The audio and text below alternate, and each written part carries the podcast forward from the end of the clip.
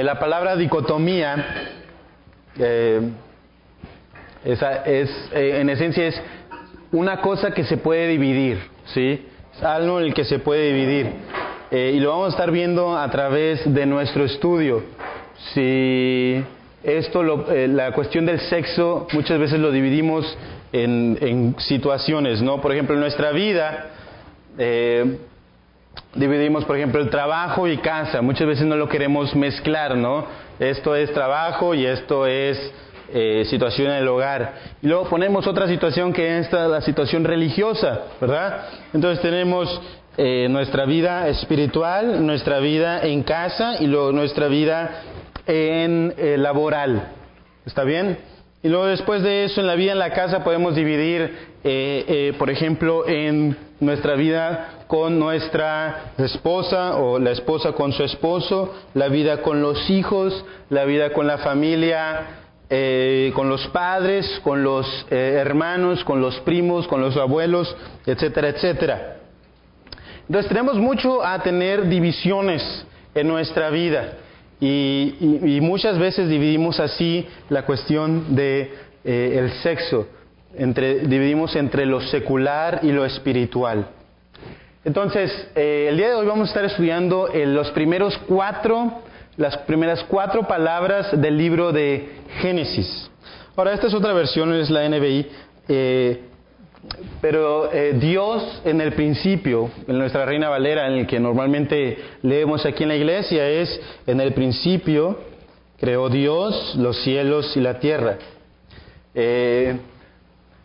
Y Dios se revela así desde el principio en su palabra, ¿sí? Él escogió revelarse por medio de palabras. Todo lo que es el cristianismo, ¿sí? Todo lo que tú crees está escrito en un libro que se llama la Biblia. ¿Está bien?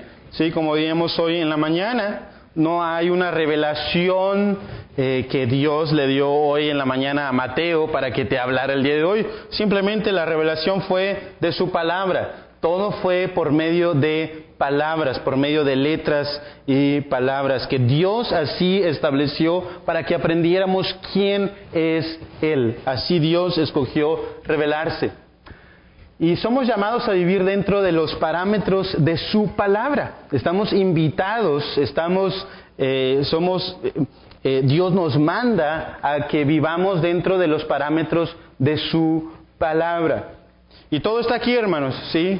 Si tú quieres saber cómo vivir en tu vida diaria, en tu vida de lunes a domingo o de domingo a sábado, como tú lo quieras ver, está aquí en la palabra de Dios. ¿Sabes? ¿Quieres saber cómo vivir? Ve a la palabra del Señor. Y como decía ahorita, somos muy dados a dividir entre el día al día, en lo cotidiano, en lo secular. Esto es mi trabajo, esto es mi vida familiar, esto es mi escuela, esto es lo que yo vivo al diario, y lo espiritual, ¿verdad? Bueno, ahora sí toca lo espiritual y me pongo muy espiritual y abro la Biblia y voy a hacer mi devocional y ahora me toca orar y a lo mejor voy a escuchar la predicación del domingo y el domingo, bueno, también es un día también religioso, es un día espiritual. Y hay un peligro con eso, ¿sí? Y eso es la dicotomía. Todo es espiritual, ¿sí? Todo es espiritual. Todo lo que tiene que ver con lo humano es espiritual. Y lo vamos a ir viendo más adelante. Y es un riesgo muy grande entre dividir entre lo secular, entre lo que pasa alrededor de nosotros y lo espiritual. Y eso es normal entre nosotros, ¿no? Tendemos a dividirlo en el día al día, ¿no? Por ejemplo, ir al trabajo nunca lo consideramos algo espiritual, ¿verdad? ¿O has considerado que ir al trabajo es algo espiritual? O tal vez bañarse, ¿no? ¿Quién dice, ay, me estoy bañando espiritualmente? Pues nadie, ¿verdad? Pero tiene algo que ver con lo que es una esencia espiritual. ¿Está bien? Ahorita lo vamos a tocar más a fondo. Separamos nuestro mundo del sexo y las verdades de las Escrituras, ¿ok? Bueno, ahora este es mi mundo del sexo, o estoy con mi esposa, y esto es algo que no tiene nada que ver espiritualmente, y estas son el ámbito religioso. Entonces dividimos eso entre el sexo y el ámbito religioso. Y no, hermanos, el sexo también es espiritual. Y lo vamos a ir viendo el día de hoy. Tiene algo que está conectado con Dios mismo. ¿Está bien? Es una cita del libro. Es una cita del libro. Dice, debemos tener un enfoque del sexo centrado en el Evangelio que evite la locura de la cultura circundante, comenzando a mirar la vida a través de la ventana de la doctrina de la creación. Por eso, en el principio, Dios. O sea, Dios escoge revelarse en su palabra y Él es el primero de la historia. Todo gira alrededor de Dios. O sea, no es importante tú, el que es el más importante, el que se debe llevar toda la gloria en esta historia de la humanidad es Dios. ¿Y sabes qué? Él es el más importante en tu relación sexual, en tu relación íntima, ya sea con tu esposa o la esposa con el esposo, o tú, a alguien que es soltero. Tu sexualidad depende de Dios. Dios lo creó, Dios lo diseñó y dijo Él que es bueno. ¿Está bien? Ok, entonces vamos a entrar a materia. Nuestro primer punto ahí de 5 puntos es que Dios existe y es el centro de todas las cosas. Dios existe, ¿sí?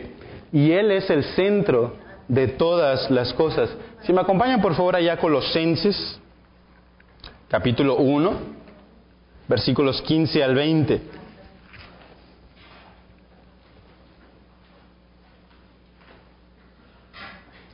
Es Colosenses, capítulo 1, versículos 15 al 20.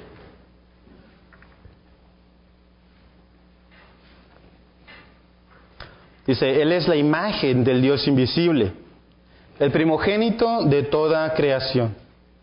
Porque en Él fueron creadas todas las cosas, las que hay en los cielos y las que hay en la tierra, visibles e invisibles, sean tronos, sean dominios, sean principados, sean potestades. Todo fue creado por medio de Él y para Él. Y Él es antes de todas las cosas, y todas las cosas en Él subsisten. Él es la cabeza del cuerpo que es la iglesia, el que es el principio, el primogénito entre los muertos, para que en todo tenga la preeminencia. Por cuanto agradó al Padre que en Él habitase toda plenitud, y por medio de Él reconciliar consigo todas las cosas, así las que están en la tierra como las que están en los cielos, haciendo la paz mediante la sangre de su cruz. Entonces, Cristo, Dios, es el centro de todas las cosas. Todas las cosas fueron creadas por medio de Él. ¿Y para quién? Para Él.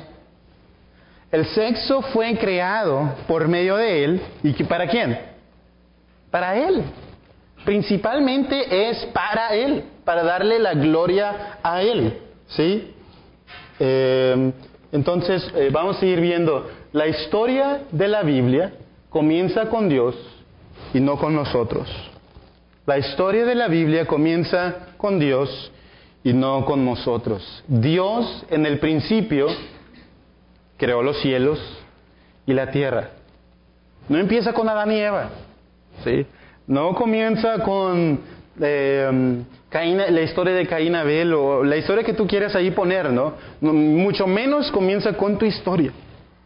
Comienza con la historia de Dios. Él estaba mucho antes del principio, pero cuando Él hizo el tiempo, Él estaba ahí. Entonces, la historia de la Biblia comienza con Dios. Y en eso se centra todas las cosas. Todo es por Él, como vimos aquí en Colosenses. Todo es para Él. Todo es a través de Él. Y todo es acerca de Él. Absolutamente todas las cosas son para Él, por Él, a través de Él y acerca de Él. Nada de lo que está aquí se trata de ti, ¿sí? Y muchas veces tomamos este ámbito del sexo que es para satisfacer ¿qué? Mi necesidad. Como veíamos hace 2 semanas con Daniel, tengo hambre y ¿qué hago? Pues como, ¿verdad? Tengo sed y tomo agua. Tengo un deseo sexual, ¿qué hago? Tengo sexo.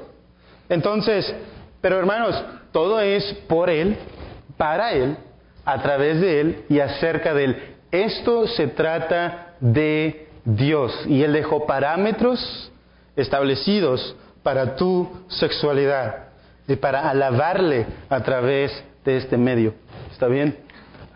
Tu vida no se trata de ti, se trata de Él, ¿sí? Por eso cuando vivimos nuestra vida a nuestra manera, ¿sí?, a lo que nosotros creemos que debe de ser, ¿qué pasa? Fracasamos en la vida, ¿sí? Siempre hay un hueco cuando creemos que todo se trata de mí, ¿sí? Y el mundo intenta ir a alcanzar cosas para satisfacer ya sea cualquier necesidad de abrigo, de comida, de sexo, de amor, ¿sí? Pero nunca va a encontrar satisfacción, porque la vida se trata de Dios, no se trata sobre ti, no tiene nada que ver de ti, sino lo que va a llenar nuestra vida es que se trate de Él. Si rompes el orden y diseño de Dios, pues esto no terminará bien, en cualquier ámbito. Pero si tú rompes el orden y diseño de Dios para el sexo, ¿sí?, nunca terminará bien. Nunca terminará bien. ¿Sí? Es una mentira, jóvenes, que si tú tienes sexo, ¿sí?, antes del matrimonio lo vas a disfrutar. Es una mentira. Entonces, ten cuidado. Tal vez podrá ser una relación ahí pasajera, ¿verdad? Y de goce por algunos minutos, ¿sí? Pero tú no vas a tener la satisfacción que Dios quiere para ti y que lo diseñó para estar dentro del matrimonio. Entonces, si rompes el orden y diseño de Dios, nunca vas a terminar bien, ¿sí? Nunca vamos a terminar bien. En el epicentro de tu mundo sexual existe un Dios con un poder, una gloria y una gracia asombrosa. Y una gracia asombrosa. Él debe de ser el epicentro, el centro de todas las cosas, el que está ahí en medio, ¿sí? De Él depende todas las cosas, porque para Él fueron creadas, Él las creó, ¿sí? Entonces, en el centro de tu mundo sexual no se trata de ti. No se trata de satisfacer tu necesidad sexual. Y sí, hermanos, todos tenemos una necesidad sexual, eso es claro, ¿sí? Pero eso, aún eso, no se trata de ti, se trata de dar la gloria y honra a Dios en tu vida sexual. Entonces, en medio de eso existe un Dios con un poder, una gloria y una gracia asombrosa. Dios existe y Él es el centro de todas las cosas. Dios es el creador y dueño de todo lo que existe. Este es nuestro punto número 2. Dios es el creador, Dios es el dueño de todo lo que existe. Y eso incluye el sexo. Sigamos por favor a Deuteronomio, capítulo 10, versículos 12 al 14.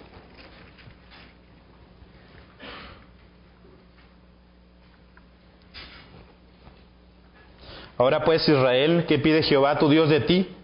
Sino que temas a Jehová tu Dios, que andes en todos sus caminos y que lo ames, y sirvas a Jehová tu Dios con todo tu corazón y con toda tu alma, que guardes los mandamientos de Jehová y sus estatutos que yo te prescribo hoy, para que tengas prosperidad. He aquí, de Jehová tu Dios son los cielos, y los cielos de los cielos, la tierra y todas las cosas que hay en ella. Él es el creador y dueño de todas las cosas. Muchas veces hemos escuchado en nuestra generación que yo soy el dueño de mi cuerpo, ¿verdad? Y yo hago con mi cuerpo lo que yo quiero. ¿Lo hemos escuchado?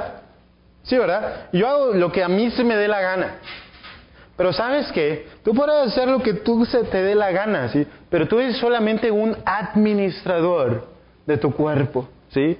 Solamente eres un administrador de tu cuerpo. El creador, el que diseñó tu cuerpo, el que diseñó el sexo, ¿sí? También.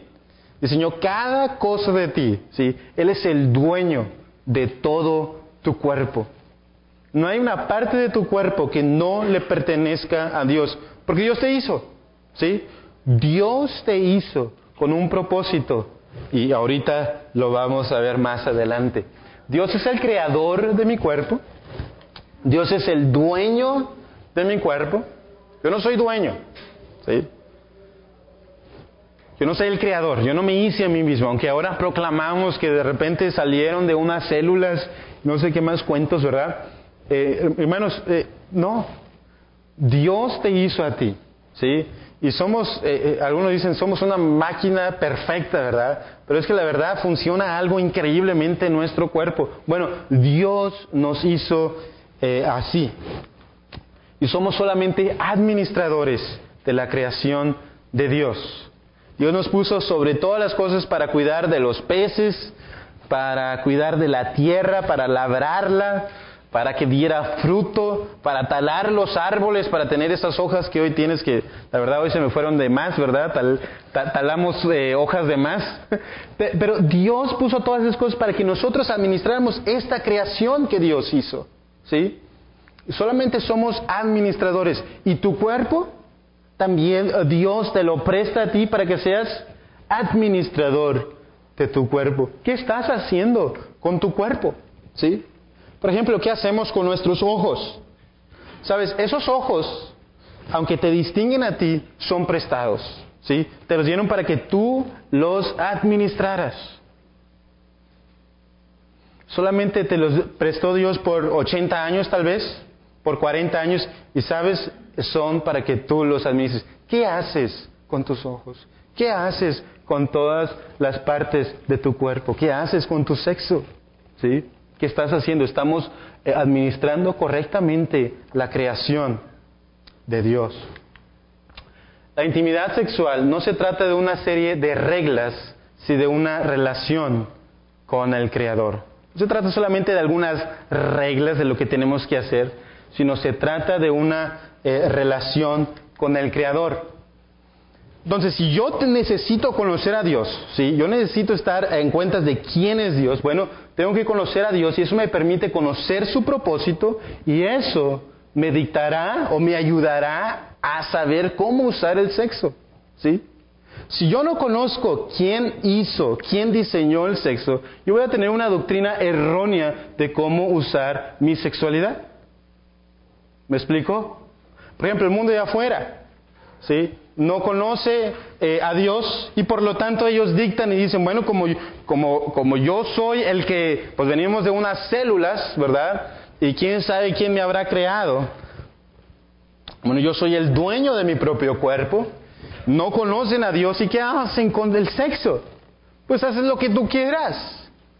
Pero sabes, conocer a Dios te permite conocer su propósito para todas las cosas. Y también para cómo usar el sexo.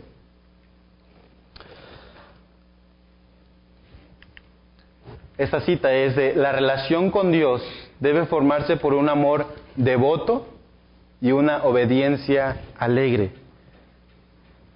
¿Cómo cultivaste tu relación con Dios durante esta semana? Preguntábamos en la mañana. ¿Qué hiciste para conocer más a Dios? Bueno, celebrar la existencia, la sabiduría, el poder y la gloria de Dios significa que no tenemos quejas sobre permanecer dentro de sus límites. Y Dios puso límites muy claros, muy establecidos para el sexo. Es entre un hombre y una mujer, ¿sí? Es dentro del matrimonio. Es con amor, ¿verdad? Entonces, hermanos, no debemos de tener quejas cuando conocemos a Dios y qué quiere Dios de nosotros, porque cuando pensamos en eso decimos, bueno, esto es lo que Dios quiere para mí, así Dios me diseñó y yo con eso le voy a dar gloria y honra a mi Dios. Entonces, dale gloria a tu Dios por medio de una obediencia alegre a Él. ¿Está bien? Número 3. Como Dios es espíritu y fuimos creados a su imagen, toda la vida es espiritual, ¿sí? Dios es espíritu. Entonces, toda la vida, todo lo que se relaciona contigo, tiene en alguna u otra forma que ver con algo espiritual. Entonces, a la hora de la intimidad física con tu esposa o con tu esposo, el caso que sea, hermano, ¿estás pensando que es algo espiritual? Normalmente pensamos que es algo carnal, ¿verdad? Porque tenemos esa dicotomía de separar las cosas y bueno, este es el sexo, ¿verdad? Y aquí pues no cabe Dios, ¿verdad? ¿Dónde lo meto? Pero ahorita vamos a ver un poquito más en qué cabe Dios en el sexo, porque Él es el primero en esto, ¿sí? Él es el centro, Él es el epicentro de nuestra sexualidad. Se trata sobre Él. Vayan a leer, por favor, Génesis, capítulo 1. Versículos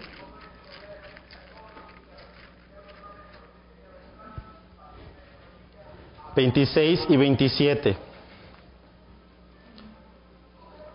Dice, entonces dijo Dios, hagamos al hombre a nuestra imagen, conforme a nuestra semejanza, y señoree en los peces del mar, en las aves de los cielos, en las bestias, en toda la tierra y en todo animal que se arrastra sobre la tierra.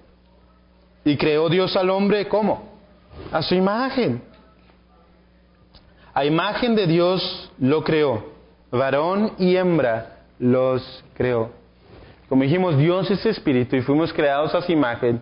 Entonces, toda la vida, todo lo que se relaciona con nosotros es espiritual. Entonces tenemos a dividir en esto, en espiritual y secular. Pero no debemos de dividir esto entre lo espiritual y lo secular, ¿no?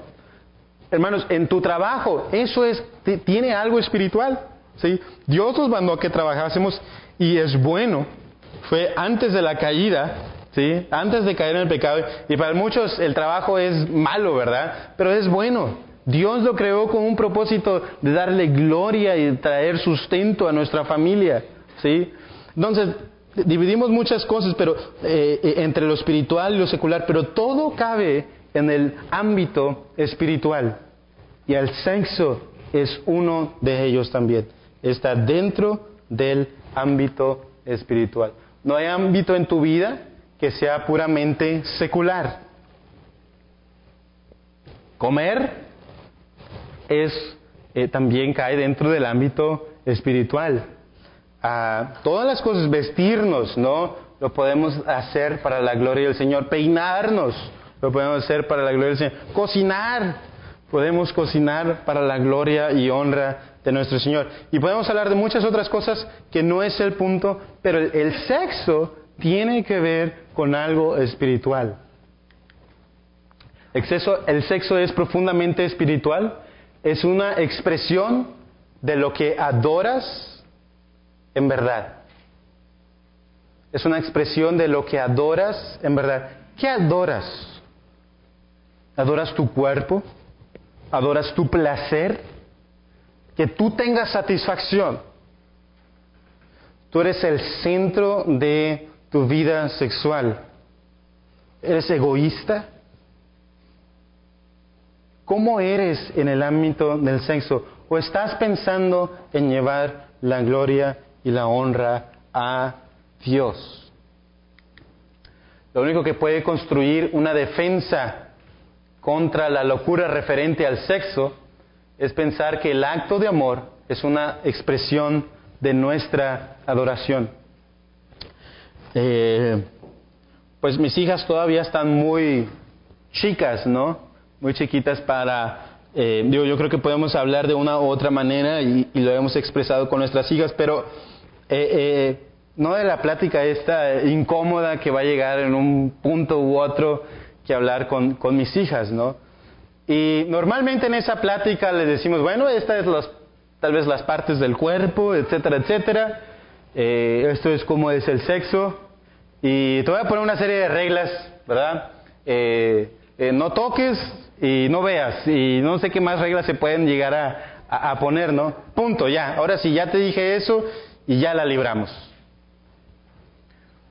Pero para construir una defensa, ¿sí?, en contra de todo lo que el mundo nos está atacando y está atacando a nuestros hijos, no solamente es decirle las partes del cuerpo y cómo es la sexualidad, sino también es pensar que el acto de amor, ¿sí?, el acto de la sexualidad y de la pureza es una muestra de qué estamos adorando. ¿Ok?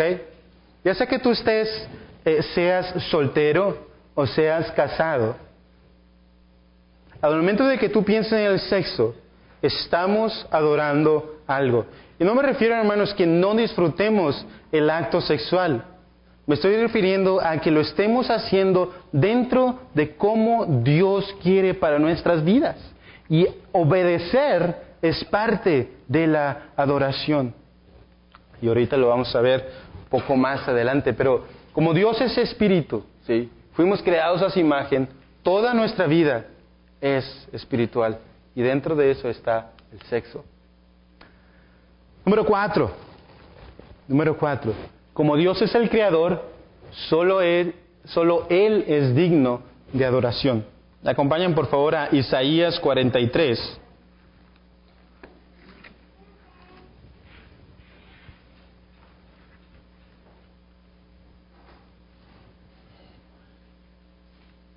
Isaías 43.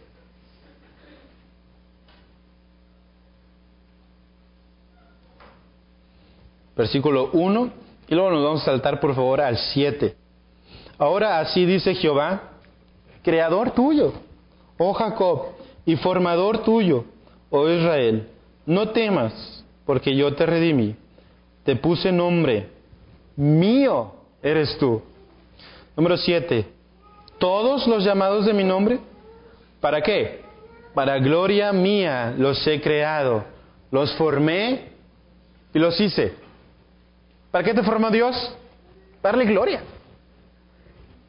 Para eso nos ha formado Dios. Tu mundo sexual es un mundo de adoración. Y es como debemos de darle gloria y honra a nuestro Dios. Fuimos diseñados para adorar. Y ahora, ¿qué es todo esto de adorar?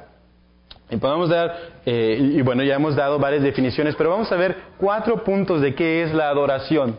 La adoración significa postrarse, ¿sí? La adoración significa postrarse. Y eso significa que estás rindiendo tributo y que todo lo que esa persona diga debemos de obedecer, ¿sí? Yo me postro. Yo sé que tú eres quien manda. Yo sé que tú eres el rey en mi vida.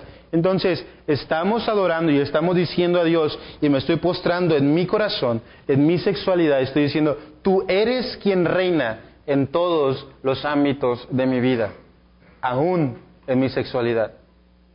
Joven, estás diciéndole a Dios, yo te adoro y yo me postro dentro de mi sexualidad, y yo digo, ¿sabes qué? Yo voy a ser puro para tu gloria y para tu honra.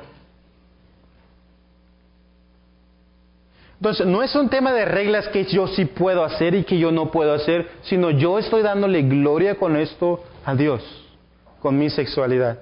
Pregúntate esto, ¿lo que estoy haciendo está adorando a Dios? ¿Le estoy dando gloria y honra a Dios? ¿Lo estoy haciendo dentro de los parámetros que Dios quiere para mí? Adorar significa obedecer, ¿sí? Adorar significa obedecer. Estoy adorando a Dios siendo obediente a lo que Él me pide. Pero si no estás siendo obediente, ¿sí?, si no estás obediente, no estás adorando. Y Dios no solamente te invita, Dios te exige. Estamos viendo que Él es creador y que Él es dueño, ¿sí? Que Él hizo todas las cosas. Y sabes que no estás dentro o no estás parado ante un Dios que vemos como un Dios, un tipo Santa Claus, ¿no? Bueno, pues mijito, pásele usted, ¿verdad? No hay ningún problema aquí. Todos van a venir con Dios y Él es buena onda y nos va a apapachar al final. No. Dios es creador y rey y tú le debes obediencia. Punto. No es como una flexibilidad de que, bueno, pues como Dios es misericordioso, etcétera, etcétera, Dios es amoroso. Sabes que Dios es justo y Él te exige que le adores. Él pide de ti adoración. Fuiste creado no para satisfacer tus placeres, no para satisfacer tus necesidades, sino para adorar a Dios. Para eso fuiste creado. Y con el sexo tú puedes y debes adorar a Dios. Obedece a Dios, es parte de la adoración. Adorar significa confiar. Adorar significa confiar. Que Dios ha establecido parámetros para la sexualidad, ¿sí? Para lo que Dios diseñó, un hombre y una mujer. Y debemos de confiar en que lo que Dios ha hecho es bueno. Hermanos, el mundo ha pervertido el sexo, ¿sí? Pero alguien que se debe deleitar en el sexo dentro del matrimonio es el cristiano, ¿sí? Dios hizo el sexo para su gloria, para que tú te deleites en que Dios lo hizo para Él. Nos debemos deleitar en quién es Dios, lo que hace Dios por nosotros, y por medio de su creación podemos estar adorándole en medio de nuestra intimidad física como esposos. Entonces, adorar significa postrarse, adorar significa obedecer y adorar significa confiar. Que lo que Dios ha hecho, ¿sí? Es bueno para ti. Joven, estás confiando que en medio, en tu soltería, mientras, no sé, tú esperas, puedes esperar toda tu vida porque puedes llegar no a casarte, ¿verdad? Pero en medio de eso estás confiando que Dios eso ha hecho bueno. ¿Estamos adorando hacia Dios? ¿Esperando? Eso es parte de la confianza. Adorar significa servir. Adorar significa servir. Tanto como yo sirvo a Dios, tanto como debo servir a las personas que están a mi alrededor. Dios te puso para servirle a Él.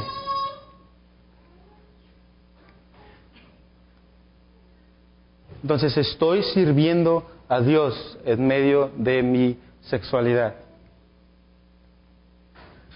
No es para satisfacer mis deseos, sino para servirle a Él, ¿sí? Estoy sirviendo a Dios para eso. En lo que se refiere al sexo, ¿qué estás adorando? ¿Tus placeres? ¿Tu voluntad? Lo que yo quiero, o está dando gloria y honra a Dios. Número 5. El propósito de la cruz es reconciliarnos con Dios, ¿sí? El propósito de la cruz es reconciliarnos con Dios. En este librito dice que cómo Cristo redime lo que el pecado distorsiona. ¿Sí? El pecado ha distorsionado el sexo, ¿sí? Ha dicho que es fuera del matrimonio. Ha dicho que puede ser entre hombre y hombre y mujer y mujer. Ha dicho mil de cosas. Ha dicho que la pornografía está bien. Ha dicho un montón de cosas referente al sexo, ¿sí? Pero Cristo vino a redimir lo que el pecado ha distorsionado. Y eso incluye el sexo. Por cuanto fuimos creados por Dios y para Él, se necesitaba un Salvador, ¿sí? No podíamos darle gloria a nosotros porque estábamos caídos en pecado. No podíamos glorificarle con nuestros hechos porque no somos nadie para poderle dar gloria por lo que nosotros hacemos.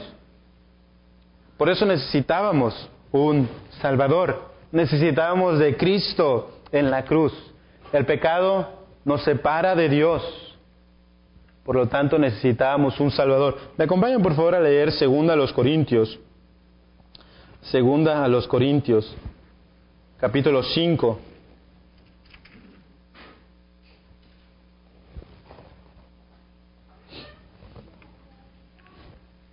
al 21. Capítulo 5, del 18 al 21. Dice, y todo esto proviene de Dios, quien nos reconcilió consigo mismo por Cristo, y nos dio el ministerio de la reconciliación, que Dios estaba en Cristo reconciliando consigo al mundo, no tomándoles en cuenta a los hombres sus pecados, y nos encargó a nosotros la palabra de la reconciliación. Así que somos embajadores en nombre de Cristo, como si Dios rogase por medio de nosotros. Os rogamos en nombre de Cristo, reconciliaos con Dios. Al que no conoció pecado, por nosotros lo hizo pecado, para que nosotros fuésemos hechos justicia de Dios en él. Cristo vino para reconciliarnos con Dios. ¿Te has reconciliado con Dios? ¿Has reconciliado tu sexualidad con Dios? Tal vez ahorita tú dices, bueno, sabes que yo no he hecho las cosas que Dios estableció para el sexo, ¿sí? Yo no he hecho estas cosas, pero Dios aquí dice que Él murió por nuestros pecados. Cuando no obedecemos a Él, cuando no estamos adorando a Él, estamos adorando otra cosa. ¿Y eso es qué? Idolatría. ¿Sí? Cuando yo no estoy adorando a Dios, estoy adorando a otra cosa que puede ser el ídolo del placer, el ídolo del sexo, el ídolo del lo que tú quieras llamar, la pornografía, etcétera, etcétera, etcétera. Eso lo has levantado y tal vez como una estatua de madera y te estás arrodillando, estás obedeciendo, estás sirviendo a esa cosa que tú has levantado como un Dios con D minúscula. Hemos caído en idolatría en el ámbito sexual. Pero Cristo vino a redimir esas cosas. Hermanos, hay gracia. Hay perdón en la cruz. ¿Sí? Para eso vino Cristo. Para redimir lo que el pecado ha distorsionado. Lo que el mundo le ha dicho que está bien. Y sin embargo, sigue siendo pecado. Cuando estamos en una relación correcta con Dios, toda nuestra vida cae en el lugar indicado. Estás en una relación correcta con Dios. ¿Cómo puedes saber de lo que Dios quiere para ti? De cómo Dios quiere que disfrutes del sexo si no tenemos una relación correcta con Dios. No podemos. Como yo he dicho aquí desde el púlpito, el cristiano es el que puede disfrutar con mayor felicidad del sexo. Porque Dios lo hizo. ¿Sí?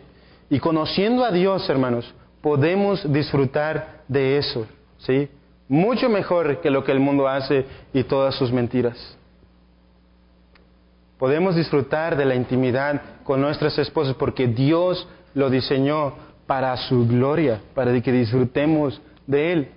La cordura sexual, hablamos de la locura la semana pasada en que nos hemos vuelto locos referente al sexo, pero la cordura sexual se encuentra a los pies de la cruz. La cordura sexual se encuentra a los pies de la cruz. Estamos adorando así a nuestro Dios, con una cordura sexual para que lo que Dios lo hizo, para disfrutarlo en la intimidad del matrimonio, o lo he hecho un ídolo. Estoy adorándolo y eso es lo que me vuelve loco. Y están locos, hermanos, de verdad, están haciendo cada locura afuera en el mundo y se ha inventado cada cosa. Que ellos, este es su cuerpo y les pertenece y pueden hacer tontería y media.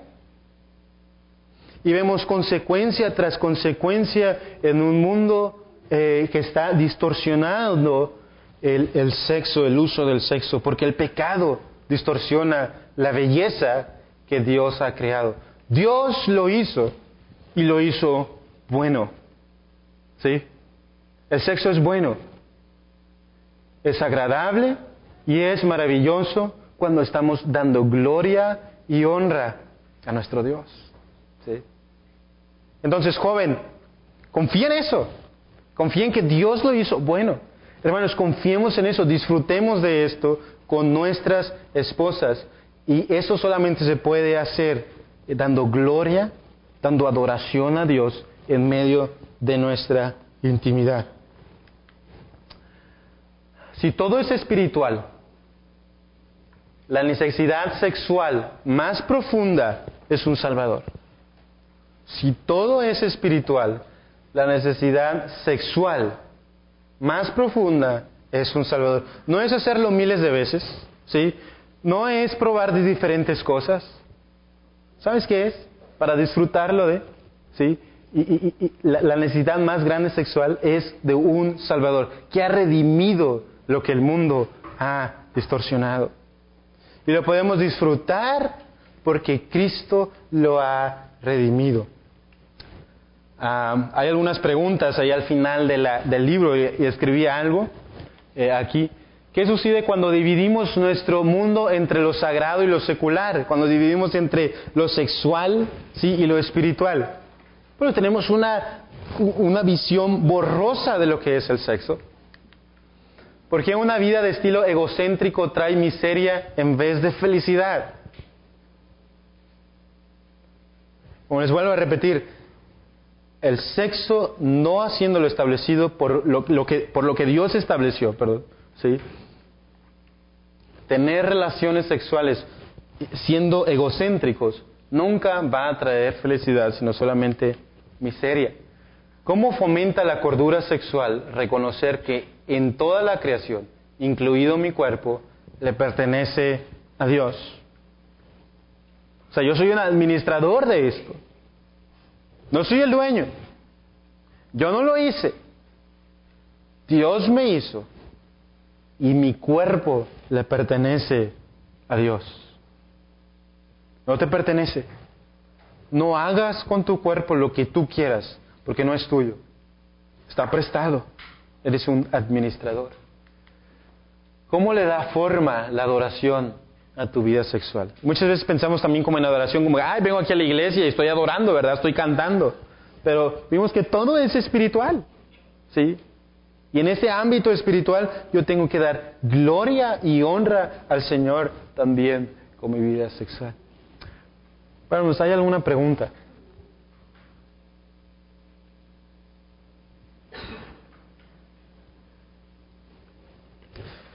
Aprovecha para platicar con esto con tus hijos, ¿sí? Si tienes a tus hijos jóvenes aquí. Señoritas, aprovechen a acercarse con alguna hermana, ¿sí? Ora por mí, que Dios me guarde en pureza, que Dios me ayude a confiar en Él, ¿verdad? Jóvenes, aprovechen la oportunidad para acercarse con, ya sea con tus pastores, con cualquiera de los tres. Te puedes acercar o con algún hermano y decir, hermano, tengo estas luchas. Quiero usar mi sexo para dar gloria y honra a Dios. Sí, Josué, sí, siempre vamos a estar aprendiendo acerca de eso. Si crees que tú eres experto en el ámbito sexual, estás bien equivocado, ¿verdad? ¿Alguien más, hermanos? Oramos.